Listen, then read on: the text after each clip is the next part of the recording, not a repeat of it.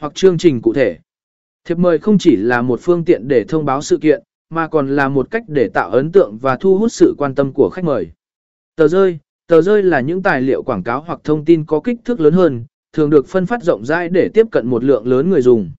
Tờ rơi có thể chứa thông tin về sản phẩm, dịch vụ, hoặc sự kiện và cũng có thể chứa mã giảm giá hoặc ưu đãi đặc biệt để kích thích hành động từ khách hàng. B. Tầm quan trọng của thiệp mời và tờ rơi trong tiếp thị và quảng cáo thiệp mời và tờ rơi đóng vai trò quan trọng trong việc tạo dấu ấn đầu tiên và tạo